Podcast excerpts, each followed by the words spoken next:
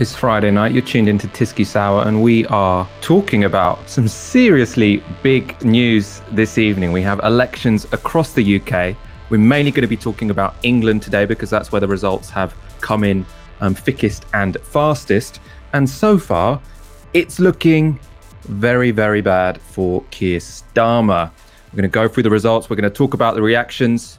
Long story short, Keir Starmer's saying, I take full responsibility while blaming everyone but himself. We're going to dissect that nonsense, which we've heard from everyone on the front bench today. And there is no one I would rather go through um, discussing this political roller coaster than Aaron Bastani. How are you doing, Aaron? Michael, it's so good to be joining you this evening. I wouldn't rather be sharing the show with anybody else myself. So this is a match made in heaven.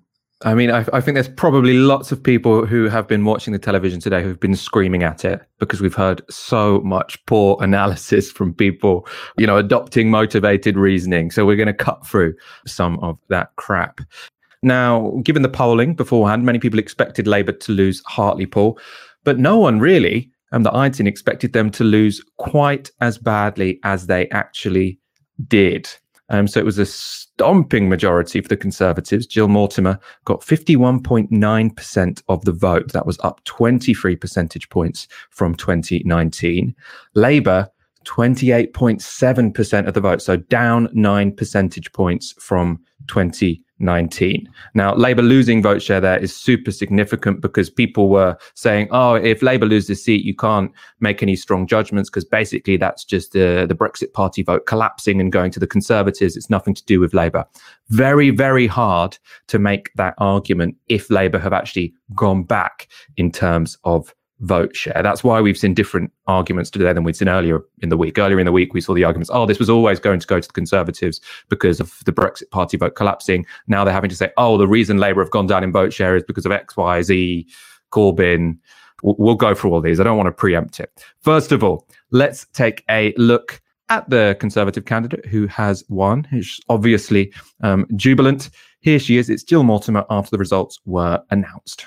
I'm incredibly proud of the campaign my team and I have run in Hartlepool. Um, it, it's based on local issues of real concern to the community here. Um, and I would like to thank all of the people of this great town who've responded so positively to it. I'm also immensely proud to be the first Conservative MP in Hartlepool for 57 years. Um, not only that, I am the first woman ever to be elected as MP for this town.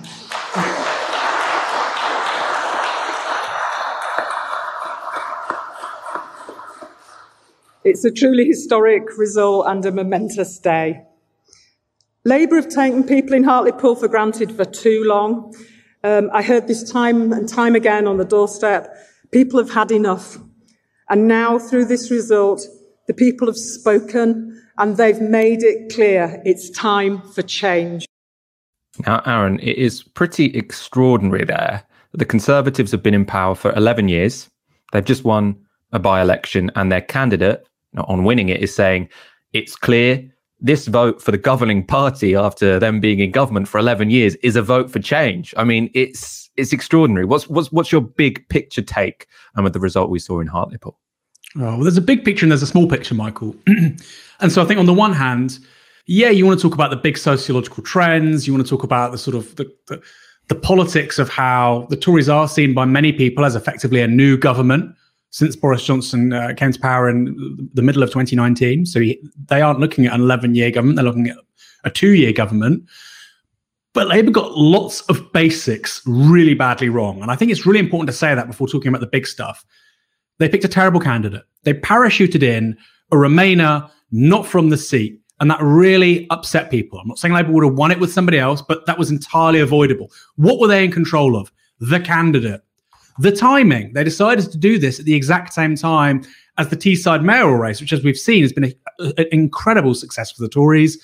The candidate up there for the Tories, the incumbent, Ben Houchen, very popular. He's a Tory who took the local airport into public ownership. I think he won by 73 to 27.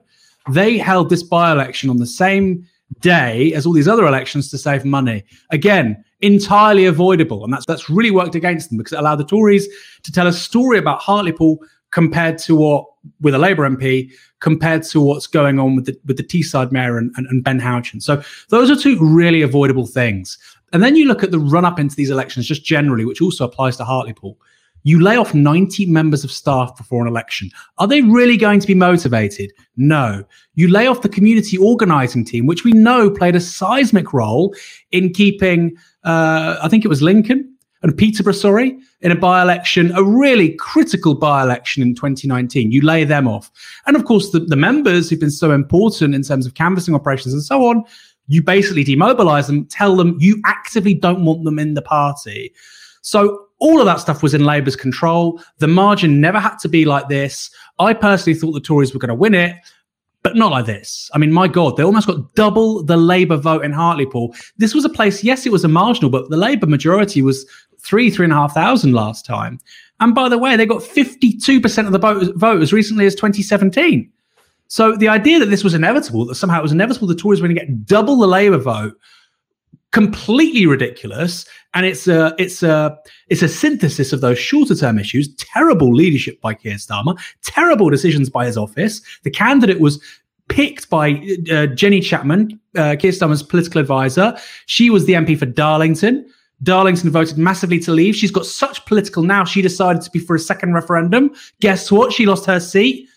Just like Paul Williams was for a second referendum and a leave seat in Stockton, he lost his seat. So then, because this is a Labour Party under Keir Starmer, Jenny Chapman, the loser who made the wrong call, picks Paul Williams, the loser who made the wrong call, to be a candidate in somewhere that voted 70% leave. I can't imagine a more ridiculous set of circumstances. So we can talk about the sociology, we can talk about the changing nature of demographics and property ownership and all that, and it's all valid. But all of the stuff I've just listed was eminently, eminently avoidable. And I think it, it betrays a Labour leadership, which I think is unprecedented in both its incompetence and its misunderstanding of how competent it is. Keir Starmer is a fundamentally useless, vacuous politician surrounded by useless advisors, and they really think they are the dog's bollocks. They had this coming, and believe me, it can get a lot worse. I've got no doubt it can get a lot worse. Jesus Christ. And that's one of the things we're going to be talking about tonight. Um, you very eruditely put there the case for why this is Keir Starmer's fault. Um, obviously, front bench politicians were out on the airwaves this morning, desperately trying to plead that no, it wasn't Keir Starmer's fault. The, the fault lies elsewhere. Um, let's take a look at Steve Reed explaining the catastrophic results on Radio 4 this morning. There's no hiding from the fact this is a shattering result for Labour. Absolutely shattering. And uh, for, for a town like Hartlepool that's been Labour for the you know, half a century to now be in Conservative hands is heartbreaking uh, for anybody uh, who who is who is Labour, and it it tells us that the pace of change in the Labour Party um, has not been fast enough. We need to quicken it up. We need to speed it up. We have a breach of trust between too much of the British electorate and the Labour Party, and we haven't done enough to uh, repair it over this past year. Well, that couldn't be clearer. You're not making excuses. You're saying that Keir Starmer will go faster, but what does that mean? Faster to what? Well, there's, I mean, the the last general election, eighteen months ago now, we suffered our worst defeat for um, for eighty five years. People simply no longer trusted the Labour Party to to do the things that we said we would do. But I think there was a there was almost a, a, a breakdown in relationships with the Labour Party. They they no longer believed that we were caring about them. We were inward looking. We were backward looking. We weren't focused on the future. We weren't focused on uh, on aspiration. The the what Keir described as a mountain that we had to climb, that was absolutely the right uh, the right way to describe it. No, I mean we could have predicted that's what they were going to come out and say, but it's still, I mean, shocking to see it happening. He said the pace of change has not been fast enough. The explanation for why they've gone backwards, because on every metric they've gone backwards in Hartlepool, is that the pace of change has not been fast enough. What we should have done is just what we were doing, but more, faster, quicker. We should have rejected Corbynism and expelled him a month before we did. Right now, these arguments might have worked if Labour increased their vote share but lost the seat because more of the Brexit Party vote went to the Conservatives and went to Labour. You could, I mean, I still don't think it would be a particularly strong argument, but you could plausibly go out with a straight face on national television and national broadcast and say, look, we're going in the right direction. We've increased the vote share. We just need to move faster so that we can win these difficult seats.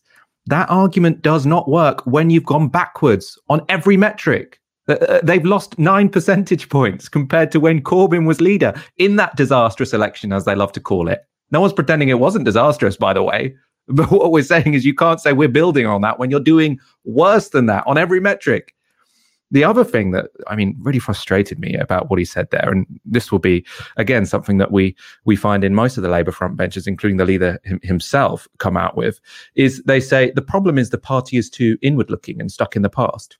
Then the only thing they talk about is previous Labour leaders. So we're too too inward looking, we're too stuck in the past, um, and essentially this is because of Jeremy Corbyn. Now, Jeremy Corbyn is a member of the Labour Party. I know he's not an MP anymore, but he's a member of the Labour Party. Talking about him is inward looking, and talking about a previous leader is stuck in the past, right? If you think you're too inward looking and too stuck in the past, then tell us something about the future, which is exactly what no one on the Labour front bench, including including Steve Reed, is able to do. And I want to go straight on to a tweet from Wes Streeting, who's also a shadow minister from the same wing of the party. He took a very similar line to Steve Reed. He said, I'm so sorry for Paul Williams Labour and the brilliant team who've been slogging their guts out in Hartlepool in recent weeks.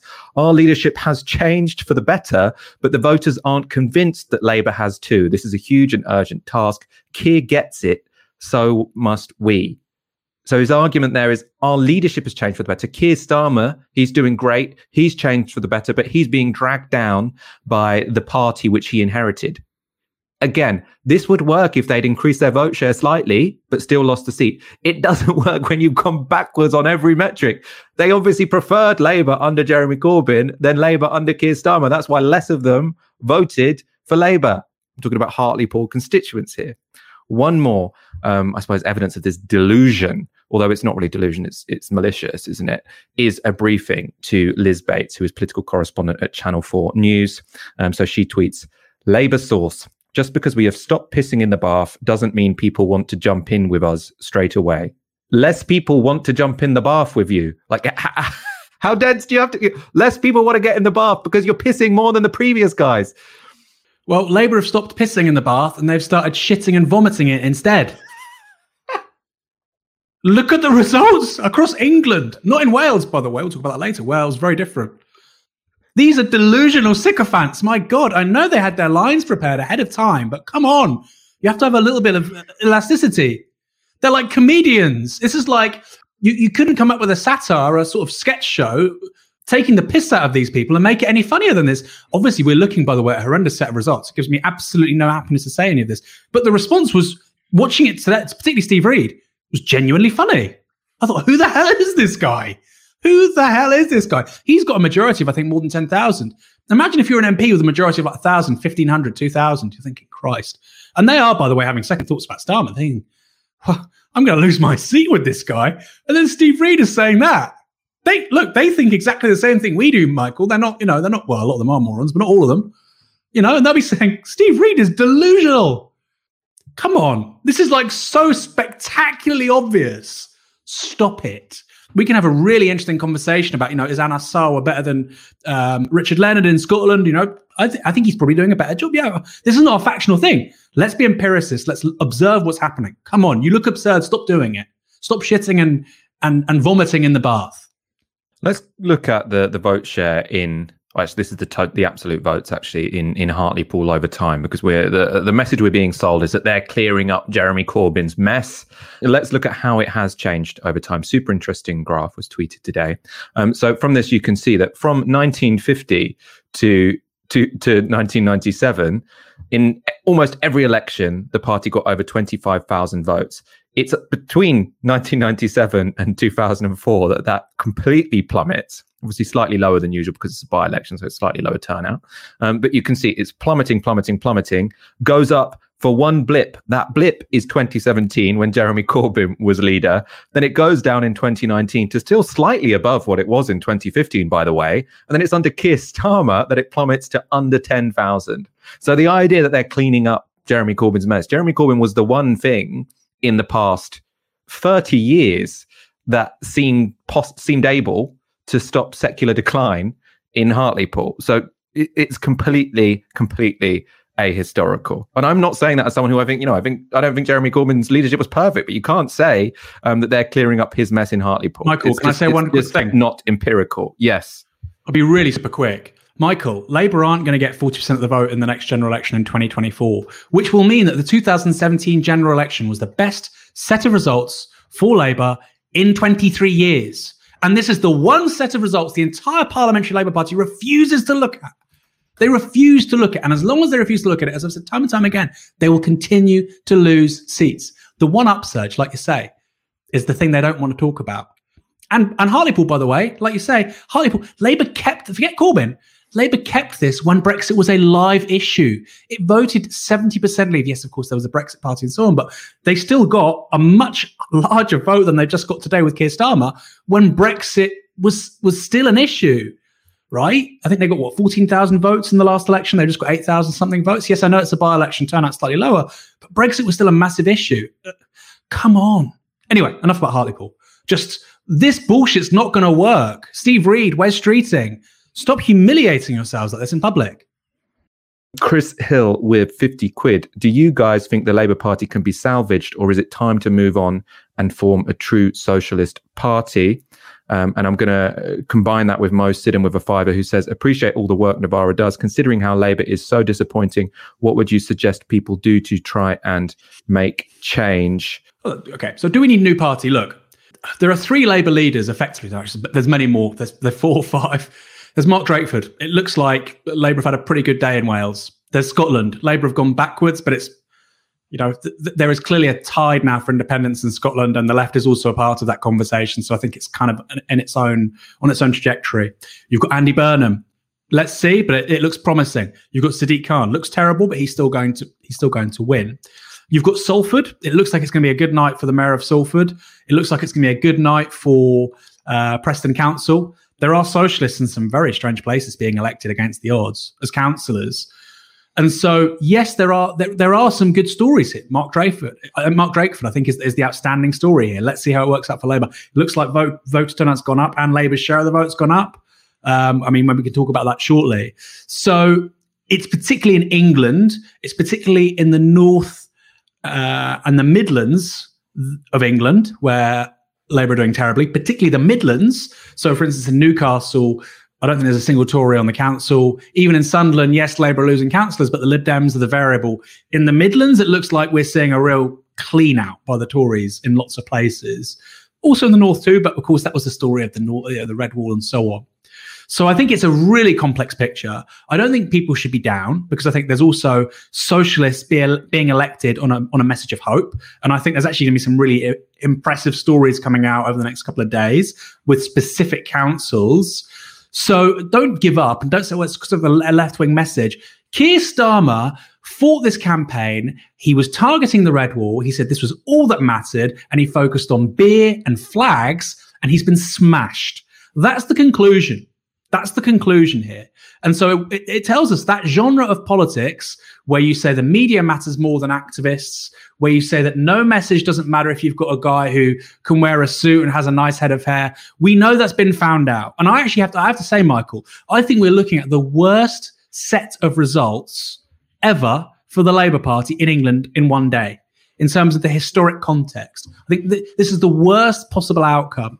Does that mean you need a new party? I don't think it does. We can have that conversation, but I don't think that's the priority by a long stretch of the imagination. My God, Keir Starmer beat the left. Keir Starmer became leader of the Labour Party. Do you think the Labour left is capable of doing much right now? No. It's got some very talented people, but it clearly needs to reformulate, reorganize, and and try and now set the agenda over the next five, ten years. Beyond electoralism, to answer the second question, there's so much that we can do.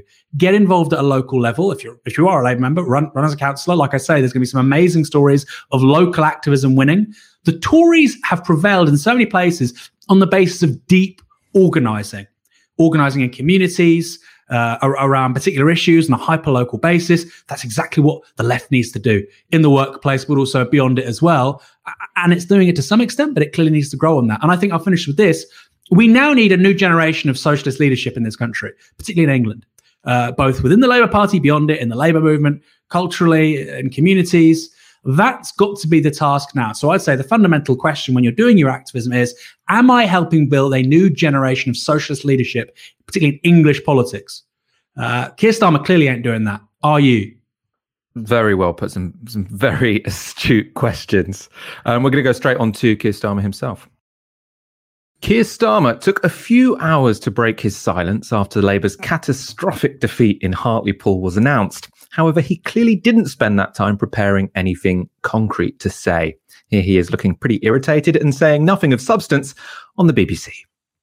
This is not a question of left or right. It's a question of whether we're facing the country. We have changed as a party, but we've not made a strong enough case to the country. We've lost that connection, that trust, and I intend to rebuild that and do whatever is necessary to rebuild that trust. But what does change mean in, say, policy terms? It means stopping as a party, quarrelling amongst ourselves, looking internally and facing the country and setting out that bold vision for a better Britain and Sorry, changing what, the things is that, that need vision? changing. What and is that that is vision? the change that I will bring about. Uh, Len McCluskey, Unite General Secretary, says people don't know what you stand for. What is that vision? Our vision is of a country that ends the injustice and inequality that millions of people face every day. But fundamentally, we have to show that we are facing the country, that we've learnt the lessons of this bitterly disappointing set of results. You say you take personal responsibility for the results. Are you up to the job of Labour Party leader? Yes, and I intend not only to take responsibility for the results, but to take responsibility for fixing things. Um, and I will set out what change is needed over the next few days, but I'm absolutely clear in my mind and absolutely determined to do whatever is necessary uh, to fix things and to make sure we can make that case to the country in a compelling way. What are you going to change over the next few days? What are you referring to? I will set out what we need to do to reconnect the Labour Party to the voters that have cast their verdict on us last night, particularly in places like Hartlepool. We have changed as a party. We have changed as a party, but we need to go further and we need to set out that strong case to the country. We have not done that. So you're going to set out a new policy agenda, is that what you're saying? I am going to set out a strong case to the country, learn the lessons uh, of, of the elections that have come in so far, um, and accept that we must reconnect and rebuild trust with working people, particularly in places like Hartlepool. Can you give us any sorry indication of what it is you're going to be Well, I'm not talking going to set out a policy agenda uh, in this interview, but I'm going to uh, set out how we reconnect and rebuild that trust. He's like a parody of himself, like a parody of a politician who believes in absolutely nothing. So we say, we're going to change. She's asked, what does change mean? Oh, we're going to stop squabbling. We're going to set out a bold vision. Well, what is that bold vision? Our vision is to face the country. We're going to face the country and stop talking about ourselves. So what are you going to, what are you going to do? What are you going to change? Well, I'll reconnect with the voters we lost. But how? I mean, what, what, how are you going to appeal to them? I'll look outwards instead of looking inwards, twirling, twirling all the time. I mean, it's, it's embarrassing. She says, "Well, do you have any policies?" Well, I'm not going to. Tell you my policies on the television. Why would I tell you my policies here on the television? That would be a ridiculous thing to do. Well, did you watch the end of it? I mean, we don't have the end of the clip, but basically, she's kind of like, "We're obviously not going anywhere." She, you know, she audibly says this, and she's just like, "Should we just finish there?" And he's like, "Yeah, yeah, yeah." I mean, she's just like, "This guy's a clown." And the BBC, they are quite deferential to politicians. Even with Jeremy Corbyn, you wouldn't hear that on air, really. And it's it's a it's a knight of the realm. You know, they're, meant to be like, "We are not worthy," and she's just like, "You're you're clearly an idiot." And also, where he, where, where this was taking place, Michael, Keir Starmer and by the way, being a human rights lawyer, perfectly fine thing. Living in London, perfectly fine thing. But th- these are the sort of political cliches. Keir Starmer, Remainer, Sir, establishment, London, human rights lawyer, lives in Zone 1, completely out of touch with the rest of the country. Where does he do the interview? In the House of Parliament. What's behind him? Some, some parliamentary, you know, uh, some folios of various parliamentary nonsense and, you know, data and whatnot. What, where, where's Boris Johnson? Boris Johnson is in Hartlepool, next to a ship, hundreds of years old, talking to people, thumbs up, face mask on. Who's more relatable, Michael? Keir Starmer has no policy, no idea, no organizational competence. And, and worst of all, I think, actually, in a, in a, particularly in a, we, we do live in an era of populism. I'm sorry for the hashtag FBPE crowd who don't want to admit that, but we are. He is so unlikable. I've said this repeatedly. Nobody watches that guy and thinks, I'm really rooting for him. And people might not, some people might not like Corbyn. A lot of people had that feeling with Jeremy Corbyn. I'm really rooting for him. Yeah, go on. You know, at least he knows what he believes in. Nobody can say this about Keir Starmer. He's a non-entity who is who is so dislikable immediately.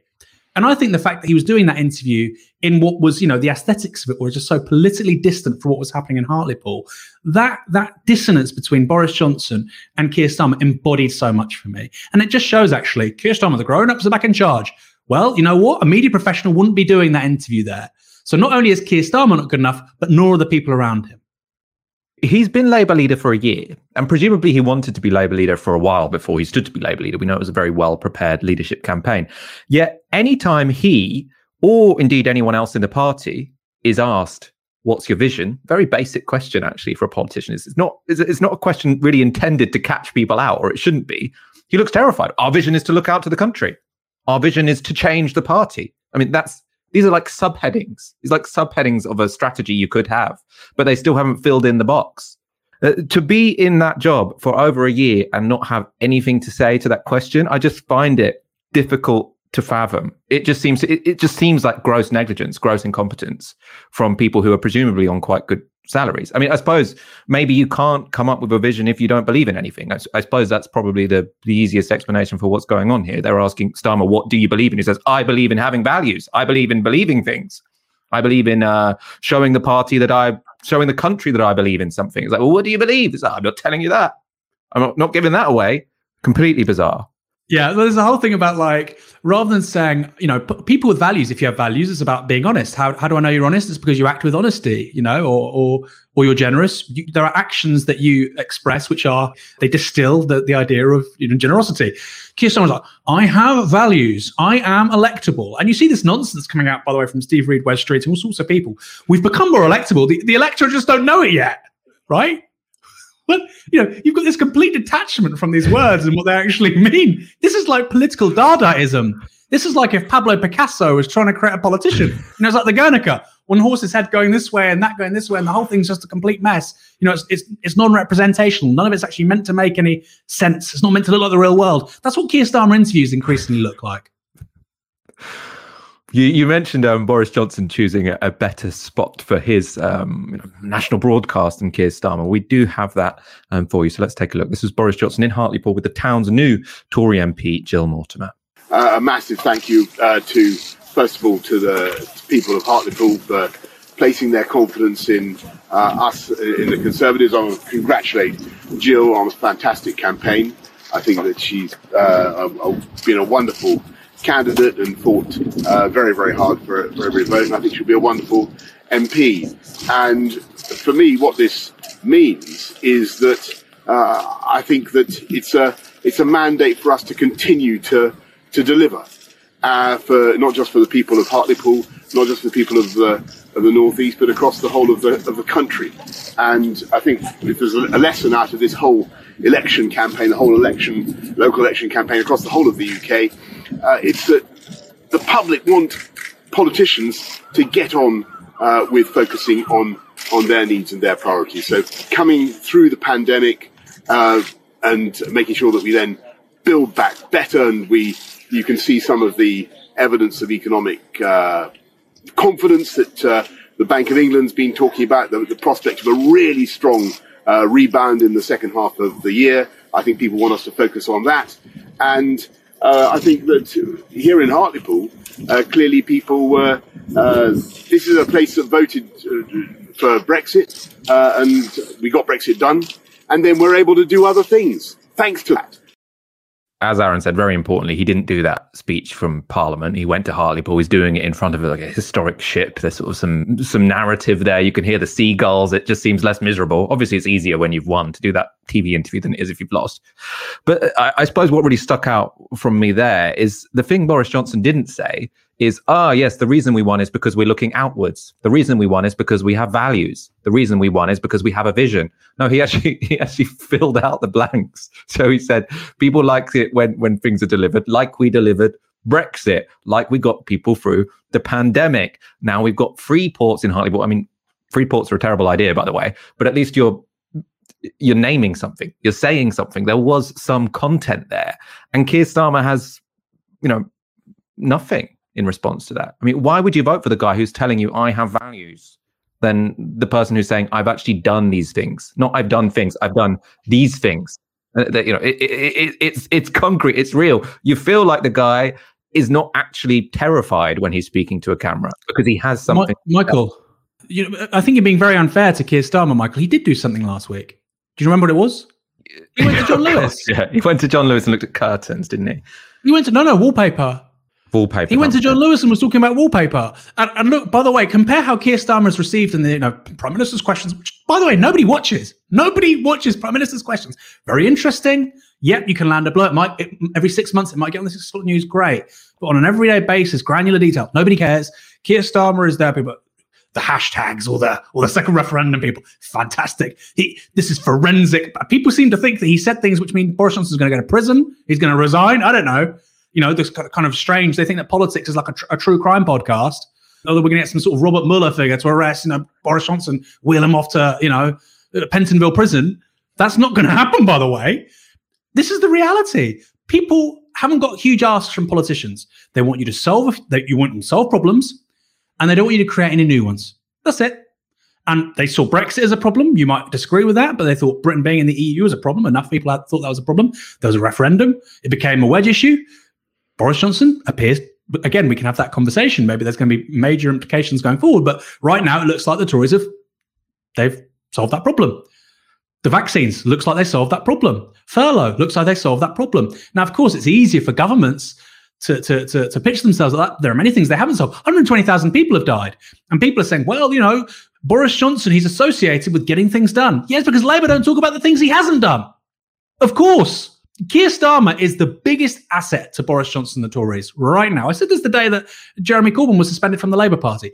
Keir Starmer is this guy is like the wingman for Boris Johnson in 2021. This, he's like Goose to Maverick in Top Gun.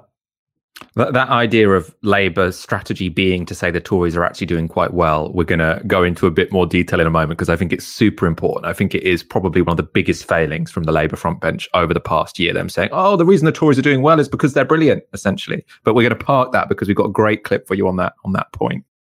What I want to go through now is some more of the results which have come through. We've mainly focused on on Hartlepool so far.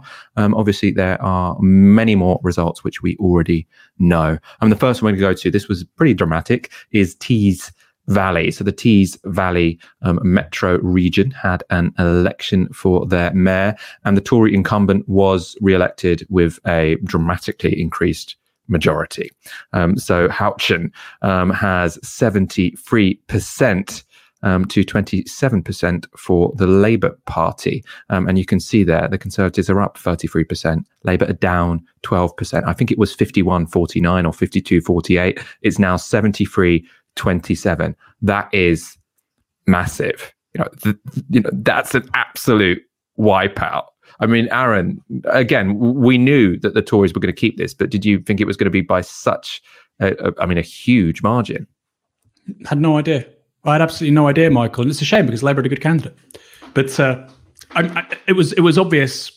It was obvious about the trends, but you know, we, we were told because there was such a high. And mean, ultimately, I had people yesterday, Michael, saying to me, particularly in the West Midlands, turnout's really low. It's going to be really hard to predict what's going on with the West Midlands mayor turns out actually it was, it was pretty high. The problem was that there was actually a deluge of postal ballots, far higher than people thought. Originally, they thought postal ballots were maybe up 10, 15% from what people were saying on doors, but actually it was far higher than that. Uh, and so that's why I think some of the prediction here has been really, really difficult. What I would say, Michael, is if you look at the national opinion polls, a lot of that is is clearly way, way off. Clearly, right? These polls are showing Labour are just one point behind the Tories. Nah, even the polls that are showing Labour 10 points behind the Tories are looking quite optimistic right now. You know, well, that's what this. I mean, the, the polls were very good for Ben Houchen, but I mean, the reality was was yeah, the national. Um, no, no, of course. So no, okay. So we we there was a story which is Labour are catching in the polls. Maybe they're doing poorly in the in the red wall, but they're doing better in the south and other parts of the country. Well, the results don't seem they don't seem to bear that out. You know, they're doing better in Scotland. They're not done terribly in Scotland, but the, the results don't seem to bear that out. So you know, we had something before Jeremy Corbyn, which was called the shy Tory. People told opinion polls, "Oh yeah, I'm going to vote Labour because they felt, you know, shy about being a Tory. Jeremy Corbyn comes in, people don't feel shy about saying, "I hate uh, Jeremy Corbyn. He's a, you know, socialist. I don't want anybody like that anywhere near Number Ten Downing Street." So the idea of the shy Tory goes away, and actually polling becomes a bit a bit more accurate. If anything, it starts to understate what what Labour's performance was. I think we've gone back to the shy Tory. I genuinely think even the polls that put the Tories 10 points ahead of Labour nationally, I don't think that's accurate. I think we're looking at devastation right now for Labour. I think if there was a general election now, Labour would be looking at under 30%, Tw- like, like 2010, 28, 29%, like with Gordon Brown. Maybe lower, who knows? Well, it looks, it looks a bit more like 2015 in the sense that Labour were actually polling quite reasonably, but then in, I mean, especially you know small C socially conservative seats, you know, Labour were were routed, so they, they massively underperformed the, the, the polls. Um, let's go through the English local elections in some detail. We have an update from you. So on the latest counts, um, the Conservatives are up 157 councillors. Labour are down 169 councillors. Um, the Liberal Democrats are down 18 and the Greens are up 34. Now, when it comes to control of councils, um, the Conservatives have gained control of eight councils and Labour have lost control of four. Um, let's go through in some granular detail some of the key councils which have switched control. Um, so, one of the big stories here is Labour being, I mean, almost not not wiped out, but Labour having a terrible um, night in the West Midlands. This was obviously strongly um, Leave voting was once upon a time fairly strongly Labour voting. Not anymore. And we'll start with Dudley. So in Dudley, um, the Conservatives gained 12 seats um, and Labour are down 11 seats. UKIP are down one seat. That's, that, that makes up the difference. The Conservatives gained 11 from Labour and one from UKIP. And the result um, is that Dudley now is controlled by the Conservatives. It was no overall control beforehand. We can go to Nuneaton, also in the West Midlands. This was 66% leave during the Brexit referendum. Here, the Conservatives have gained nine seats from Labour. Again, this is now a Tory council, which is a change from being no overall control in 2016. And we can go to Wolverhampton again in the West Midlands. This was 63% leave. Um, and here the Conservatives have gained five seats from Labour. This is still a Labour hold, um, but you can see it's moving in very much the wrong direction.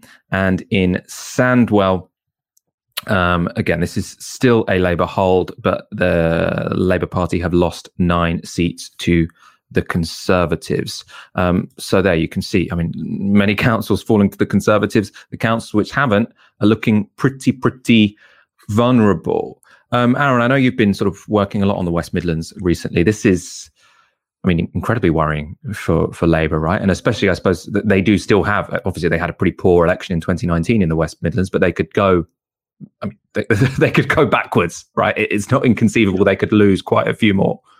They could go backwards big time, Michael. Uh, Wolverhampton, you've got Pat McFadden in one of the Wolverhampton seats, very small majority, I think, less than two thousand. I mean, he's going to go. That's the that's the that's the that's the trend here, right? He's in the shadow cabinet. He's going to go. Um, you've got Walsall, I think it's Walsall South, uh, Valerie Vaz, Walsall North, one of the Walsall seats. She's going to go. She's going to lose. You've got Zarah Sultana in Coventry, looking really exposed. And by the way, she, she can still win that because there's a, there's going to be a big ground campaign in a general election. So it may be the left floods into three or four seats to, to help certain people. But that area generally is major problem. Sandwell, people can just check it out on Wikipedia or, or wherever. I think it's 70 councillors. Uh, it was entirely, there were no Tory councillors on the council un, until today. Nine uh, council, uh, nine wards were contested. All nine were won by the Tories. And somebody I know in the West Midlands, a good source, said to me a week ago, they said Sandwell right now, this is as like this is as Labour as any council in the country. They said Sandwell will be the next Stoke. In five to ten years, it will be in no overall control. We will lose it. And we're gonna lose almost all the West Midlands except for a few seats in central Birmingham, which is a really astonishing thing to say. You know, Labour can lose another five easily, easily five, six more seats in the West Midlands. That's just one part of the country easily.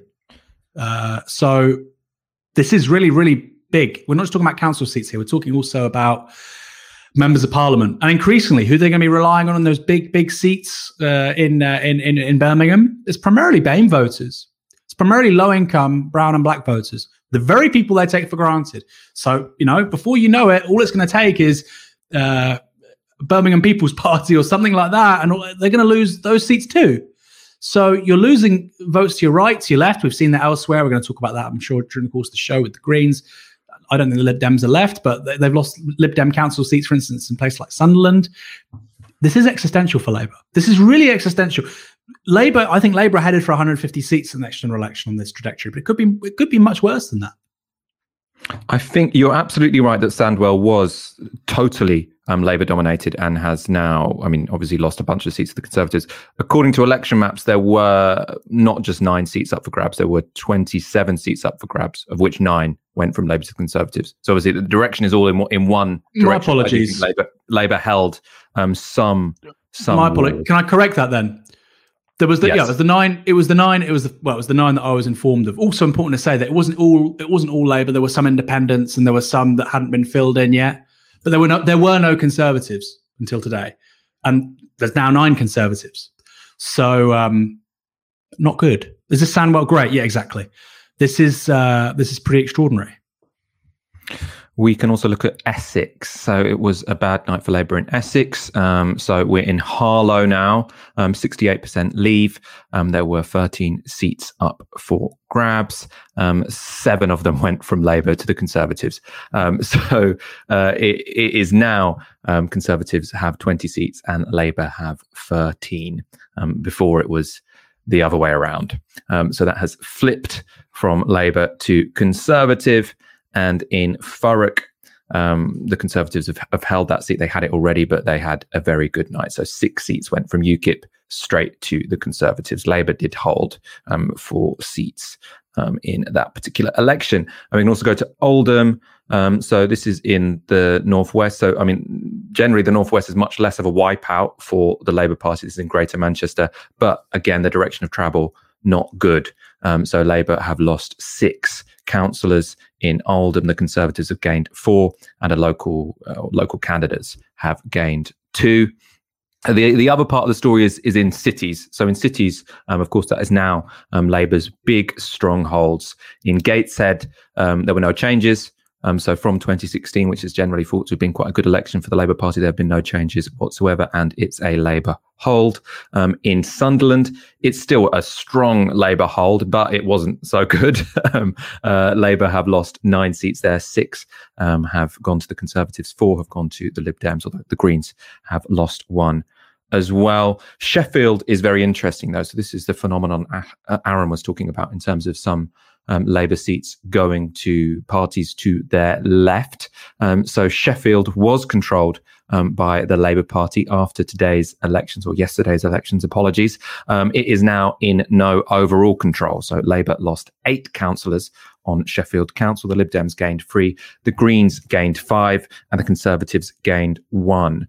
Um, so this could be I mean, I think Sheffield's actually super, super interesting, Aaron, because uh, most of what we've seen um, in in these elections is seats basically going from Labour to Tories. It's uh, pressure from their right, if you want to put it like that. I think, to be honest, if they were economically more left wing, you could probably win back some of those voters. But talking about this traditionally, if it's voters going from Labour to the Tories, that's pressure from their right. What you're seeing in in Sheffield is them losing voters to their left flank as well. So the Greens picking up five five seats. That's fairly significant, isn't it? And that could cause problems in a general election when you've got first past the post and when uh, a split left vote can mean um, a, a, conservative gain.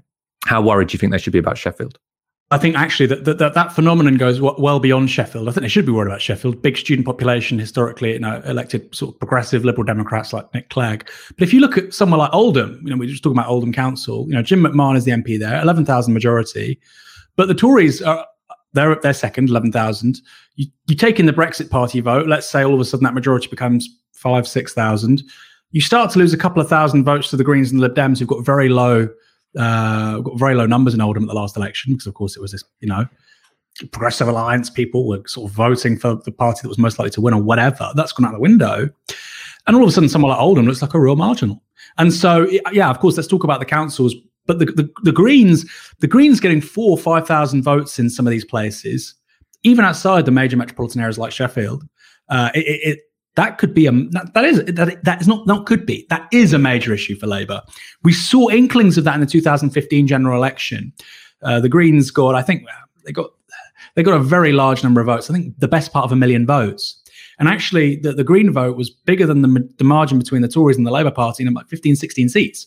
You know, I think it's going to be a lot more than that come the next general election.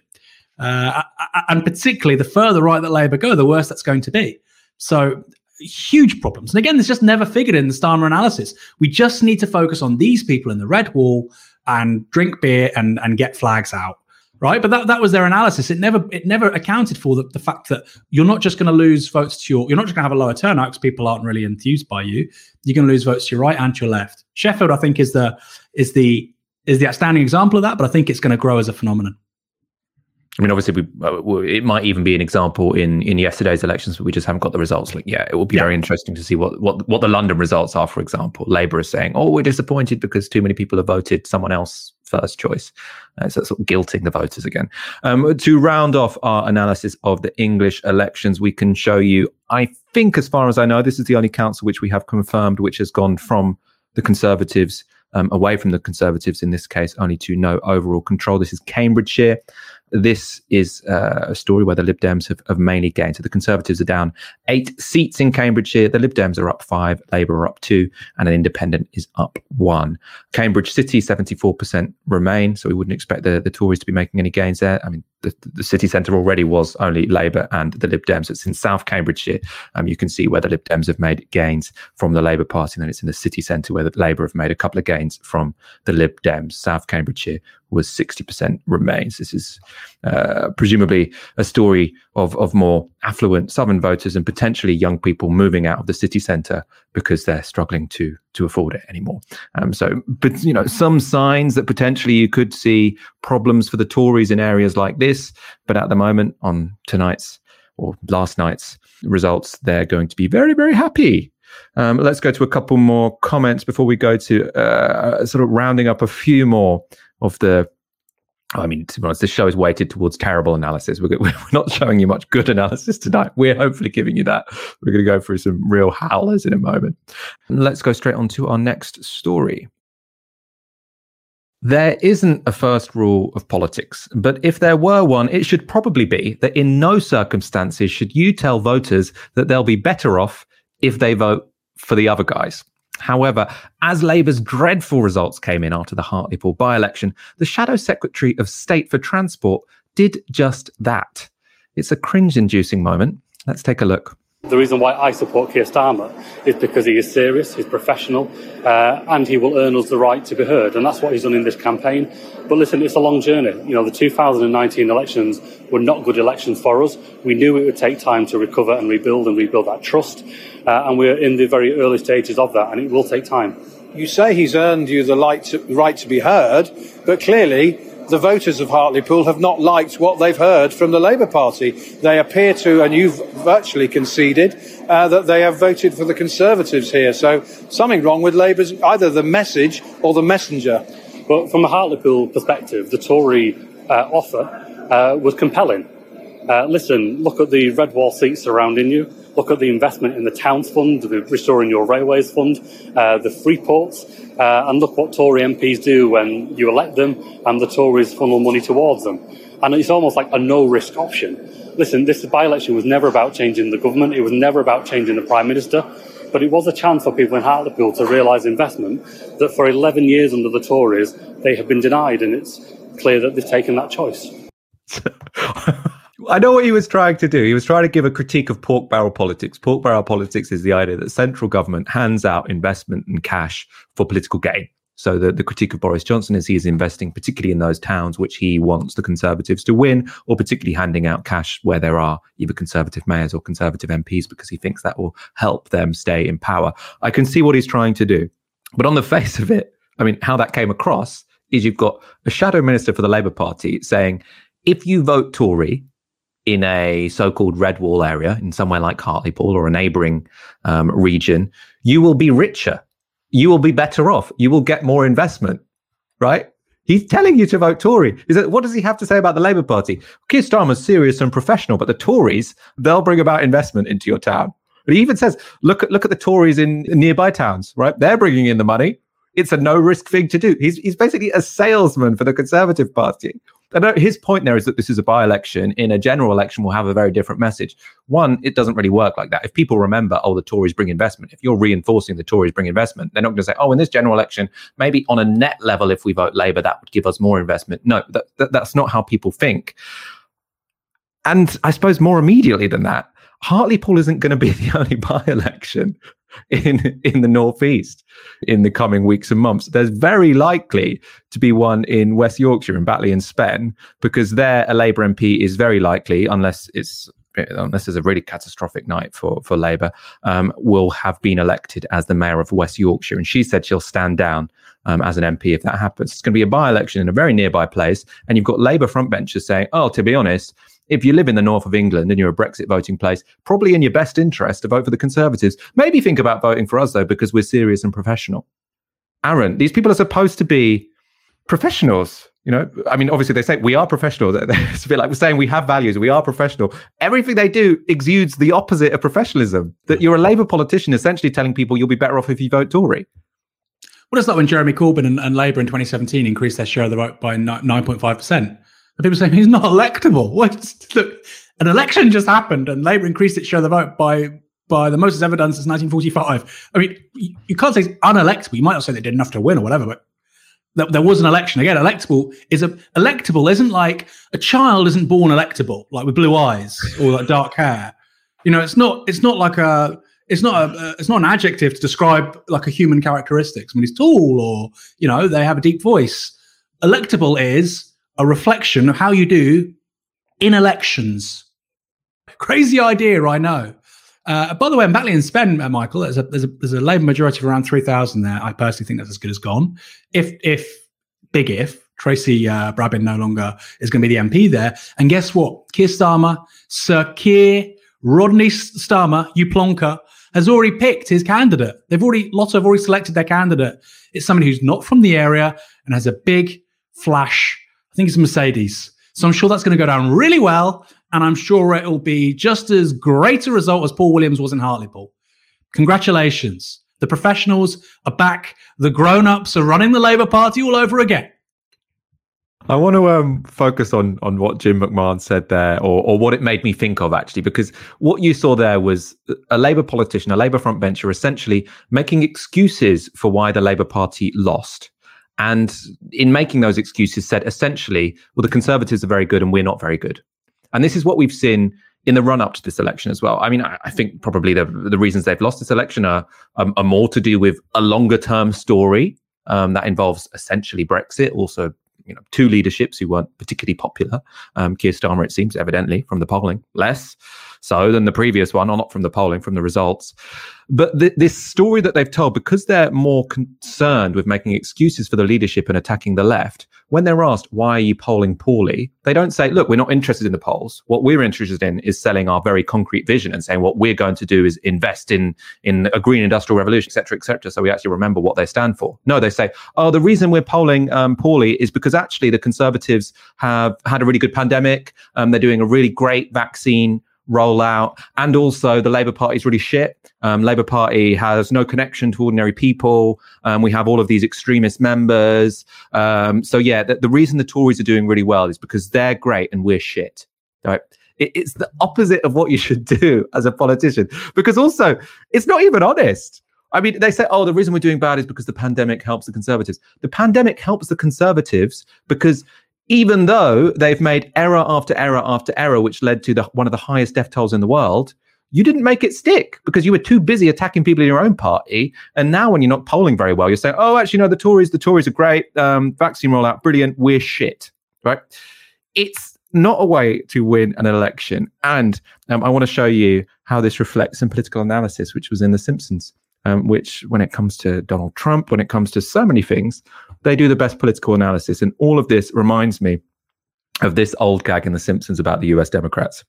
So we can get this up. this is a cartoon of the Democratic convention, and the banners are "We hate life and ourselves. We can't govern." Now, I can't think of a better parody of Keir Starmer's Labour at this point in time. You ask them, "What's your vision? What do you offer?" Oh, well, what we're going to do is we're going to change ourselves. We're going to change the Labour Party because no one likes us. And so, so how are you going to beat the other guys? Oh, it's going to be really hard to beat the other guys because actually they're doing really well. Right? That, that's that's literally the Labour Party strategy at this point in time. Why vote for us? I don't know because they're great and we're shit. It doesn't work. Owen said on a great show, by the way, that you guys did on uh, Wednesday. Owen said it. You know, basically, we're looking at what would Labour, the Labour Party, have looked like if if if Liz Kendall was the leader. We're looking at it. This is the present leadership and the people at the top of the Labour Party running things that select Paul Williams of all people to be the candidate in Hartlepool. These are the people that you know should have gone to Change UK or back Liz Kendall in in, in the 2015 uh, leadership election. They, they, they aren't even on the soft left. They aren't even on the centre. They're kind of they're kind of just right wing idiots. They're very bad at politics incredibly bad at politics. You know, the whole thing of don't think of an elephant. What do you think of? Of course, you think of an elephant. What has Keir Starmer done for the last year? Talk about how incompetent Labour are, how bad the last leader was, and how they're, you know, they're useless and how they're not listening to people. What was the message coming out from all of their people on the media this morning? The exact same thing. They are doing the complete opposite of what they should be doing if they actually want to win elections, if they actually want to improve their results. The, the complete opposite. So we have we have a few options here, and I, I, you know I think we have to look at the most plausible explanation. One is that Keir Starmer is honestly a plant from the state to destroy the Labour Party. He's doing so poorly. I don't even even if even if the British states we need to destroy the Labour Party, send somebody in, even this would exceed all expectations, right? I don't think that's true. So let's discard that. They are listening to the best available data and analysis, and this is and that's telling them what to do. I, I don't believe that because you wouldn't have picked Paul Williams as a candidate in a seat which voted 70% leave. So the, the only conclusion is, Michael, we're dealing with people who are leading a political party with more than 200 MPs, which did have until quite recently half a million members. I'm sure it'll fall, continue to fall precipitously, which haven't got a clue, which have not got a clue. I don't know what street you live in, our viewers right now, what you, what road you live on. There'll be some, there'll probably be somebody within about 100 meters of you who could do a better job of leading the Labour Party than Keir Starmer right now. I really believe that. I really, really, really believe that. Very difficult job leading the opposition, but this caliber of of leadership, wow, we are looking at a really substandard group of people running this show. Terrible. And people really laid it on thick with Corbyn, but you never saw the pub scene that we saw in Bristol. You never saw him go to churches where, which were anti-LGBT, basic, basic, basic risk management. And now you're seeing stuff like this, basic communications errors effectively where you're saying the absolute worst thing you can in the response to possibly the worst set of election results in, in Labour Party history over one night. I just think they're incompetents. They shouldn't even be in politics. Forget running the Labour Party. Keir Starmer shouldn't be an MP. He shouldn't be a politician. He should have stayed in law. Ed Miliband, what did you do by saying to Keir Starmer, please have this safe seat in central London? You should be an MP. Why did you do that? Uh, your analysis there leads on um, very well to a couple of questions we've got. So Tom Ackland tweets on the hashtag TyskySour. Do you think Keir Starmer should resign? Seriously, what do you think would happen and could it? And very much related, Chris Hill with 30 quid asks, okay, if the Labour Party is still part of the solution, what can be done to get rid of Starmer and his crowd? So I suppose, you know, in summary, should Keir Starmer resign and how would one make that happen? I think somebody that wins the leadership deserves a fair crack of the whip. So I never thought I would say that he should resign before a general election. However, I can I can see why a, a certain number of Labour MPs would call on him now to resign because the reality is a lot of them are going to lose their seats. So that that's down to them. As as a pundit watching this, I think if people want Labour to not lose lots of seats the next election, yes, they should probably call on Keir Starmer to resign. And by the way, I don't think this is going to turn. He's not. He's not going to turn it around.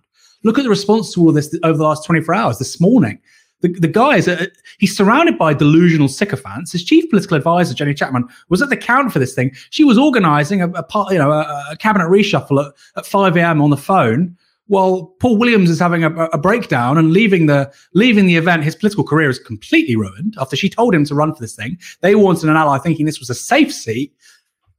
This is like a cartoon comedy. This is like the Teletubbies. You're meant to be taking this seriously, so I can see why somebody looks at all that goes, "Come on, Keir, for you, for the Labour Party, for your own mental well-being, let's do self-care.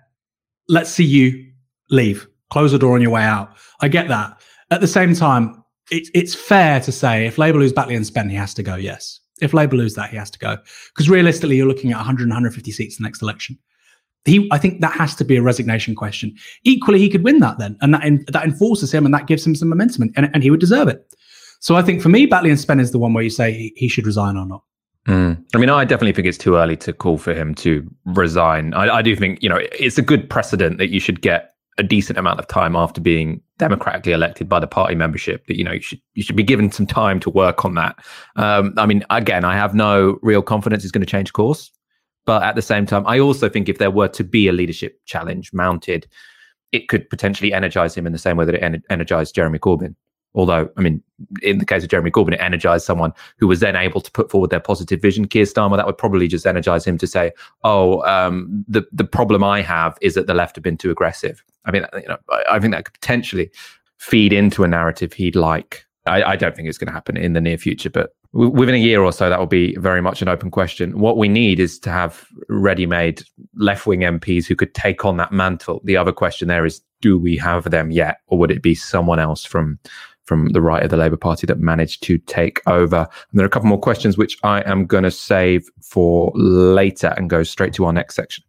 Peter Mandelson is an arch Blairite, an advisor to Keir Starmer, and was a key backer of a second EU referendum. In the wake of Labour's catastrophic defeat in Hartlepool, Mandelson was invited onto Radio 4's Today programme to give his post mortem. Now, this was one of the most shameless examples of motivated reasoning I think I've heard this year. Let's take a listen. Let me just say this about the by election, because I think it needs uh, saying. It was a very strange by election like no other I have been in. I mean, actually, the reasons for the defeat, if I really had to boil them down to, uh, to two things, I would say they were two C's COVID and Corbyn with a bit of uh, uh, with a bit of Brexit, previous Brexit Party voters backing the man uh, uh Boris Johnson, uh, who delivered them Brexit, and also promises of a large dollop of Tory government money thrown in for for good measure. And all this as a whole turned out to be too heady a cocktail for Labour's campaign to take on he's a smart guy. Peter Mandelson is a clever guy. He's gone on the radio. He advises Keir Starmer. He's very close to him. And he's saying, I have to go on and blame something other than Keir Starmer. He also, which wasn't mentioned in the interview, I think it probably should have been, sat on the board of the People's Vote campaign, right? So he was one of the main pushers of a second referendum. And I think actually one of the key people trying to push that on the Labour Party to undermine Jeremy Corbyn's leadership. He can't blame Brexit. So he has to blame other things. It's not Starmer's fault. It's not the fault of Brexit. The problem, he says, COVID and Corbyn. Now, I mean, there's a couple of reasons it's completely stupid. So the COVID one, actually, let's let's start with because that's exactly the same line which is explicitly pushed by by Keir Starmer. Normally, they try and say Corbyn in slightly hushed tones because they think it's going to be, you know, um, going to going to seem a bit un- uncouth to to say it outright. They normally sort of imply it. We had a terrible election. COVID, though, they they do bring up all the time. And why this is stupid is because you can't say, of course, we're going to lose uh, election because of COVID. Because you could, you can just as easily make the opposite argument, right? Joe Biden didn't say, "Oh, of course we were going to lose because COVID." No, he said we're going to win because t- Donald Trump has dealt with COVID terribly. Now, the vaccine rollout has gone very well, but before that vaccine rollout, there were a series of decisions which were made by the prime minister, which killed people's grannies, right? Which which which led to the deaths of many people in many people's families who were friends of friends, etc. Lots of people know people who lost their lives in the second wave of coronavirus, and they lost their lives because of the terrible decisions, inexcusable decisions made by Boris Johnson.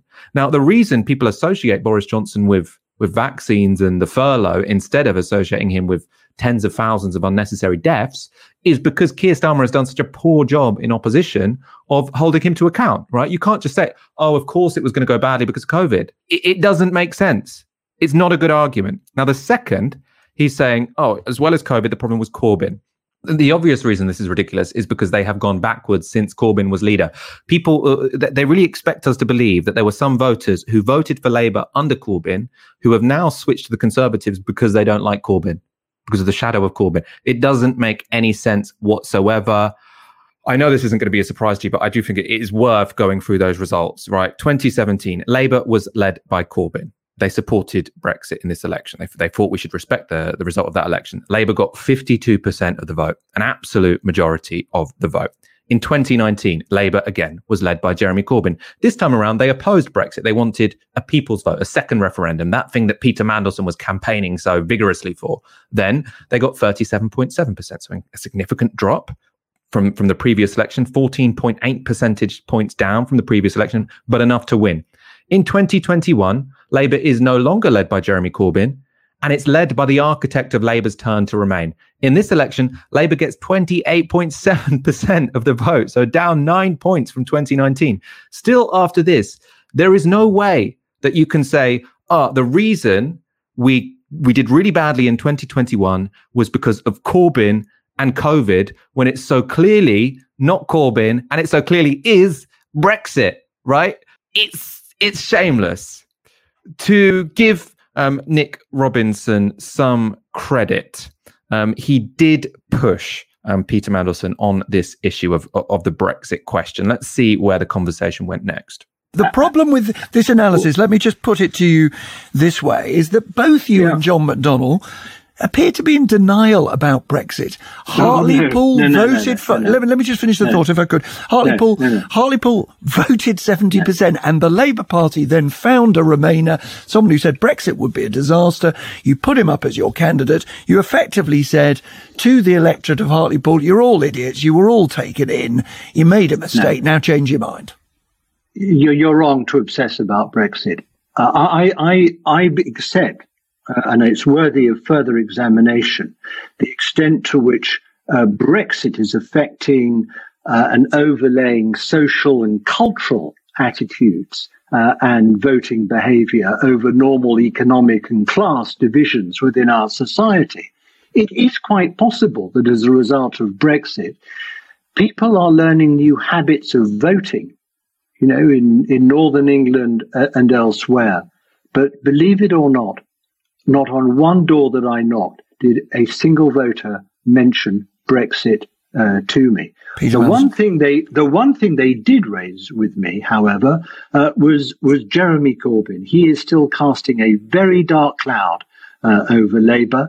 Uh, Labour voters are not letting this off lightly. He still gets them going uh, on the on the doorstep. I mean, one person said to me, "Sort yourselves out. Sort yourselves out." You picked the wrong brother and you ended up with Corbyn, so that's goodbye to you. When you've sorted yourselves out, we'll look at you again. Uh, and that is what the Labour Party has got to do. There's no way for me to prove that that anecdote from Peter Mandelson is false, right? I didn't knock on I didn't knock on any doors actually in Hartlepool. I didn't go up to Hartlepool. So so Peter Mandelson has knocked on more doors than I have. And he's saying not a single person mentioned Brexit. But loads of people mentioned Jeremy Corbyn, and also one particular person had, had had the exact same obsession as Peter Mandelson, which was that in 2010, 11 years ago, the person who should have won the leadership election was David Miliband instead of Ed Miliband. So essentially, just like Peter Mandelson, they're blaming essentially the trade unions in the 2010 electoral college for what's going on now. Now, you can make your own mind up if that's credible. As I say, I've got no way of knowing if that happened to be true. It's just a very convenient reality for, for Peter Mandelson to, to speak about. One person who did knock on a lot of doors, though, and doesn't agree with Peter Mandelson that all voters could talk about was Jeremy Corbyn, potentially the, the Electoral College in 2010, was the candidate himself, Paul Williams. So, awkwardly for Peter Mandelson, during the campaign, Williams told Sky, Nobody has mentioned Jeremy Corbyn to me during this election so far. People are looking to the future. People can see the Labour Party is under new management with new leaders nationally. So the candidate, presumably knocking on more doors than anyone, no one's mentioned Jeremy Corbyn to him. It just so happens that when Peter Mandelson knocks on the doors, all people can talk about is Jeremy Corbyn. No one mentions Brexit, which just so happens is the issue where Peter Mandelson is very, very, very implicated in the, the votes that, that Labour is losing in that constituency. But they all mention just those issues, which Peter Mandelson would love to bring up on the Today programme on Radio 4. For me, as I say, I don't have proof, but it doesn't. It makes me suspicious. I'm not sure it stacks up. I hate those weasel words as well. You say the problem isn't Brexit, but it might have given people new voting habits. Now, how did they get those new voting habits, right? Mm, because exactly. there was a Brexit referendum, and after that referendum, Labour got 52% of the vote. They massively increased their vote share. That was after the referendum. They got new voting habits because the Labour Party, under pressure from people like Peter Mandelson, adopted a position to reverse the referendum result, right? Yeah. So, so you can't say, oh, it was just Brexit that gave them new habits. No, it was the People's Vote campaign that gave them new voting habits. And the People's Vote campaign was, oh, by the way, run by you this has been an immense show, and I, I have been thinking over the last couple of days. You know, come the next general election, I think TyskySour is going to be bigger than Newsnight. Uh, and to make that happen, I really want to implore people to go to novaramedia.com forward slash support. I know that's Michael's job. I know who he always says it, but because it's his show, it's his baby along with producer Fox. I, I don't, you know, he's he's a humble guy. This, I think, can be the go to politics show. Come the next general election, of course, politics goes beyond general elections, but that's a big ambition. Help us do that. Go to novaramedia.com forward slash support. Thank you, Michael. Sorry to butt in. You were very welcome to butt in, that, butt in there. Um, I, I, endorse everything you said there. Um, thank you very much. For now, we are going to sign out. Thank you so much for watching tonight's show, for your super chats, for your regular regular donations, and for your tweets on the hashtag Tysky We do really appreciate it all. Um, for now, you've been watching TyskySour on Novara Media. Good night. This broadcast is brought to you by Novara Media. Go to novaramedia.com slash support.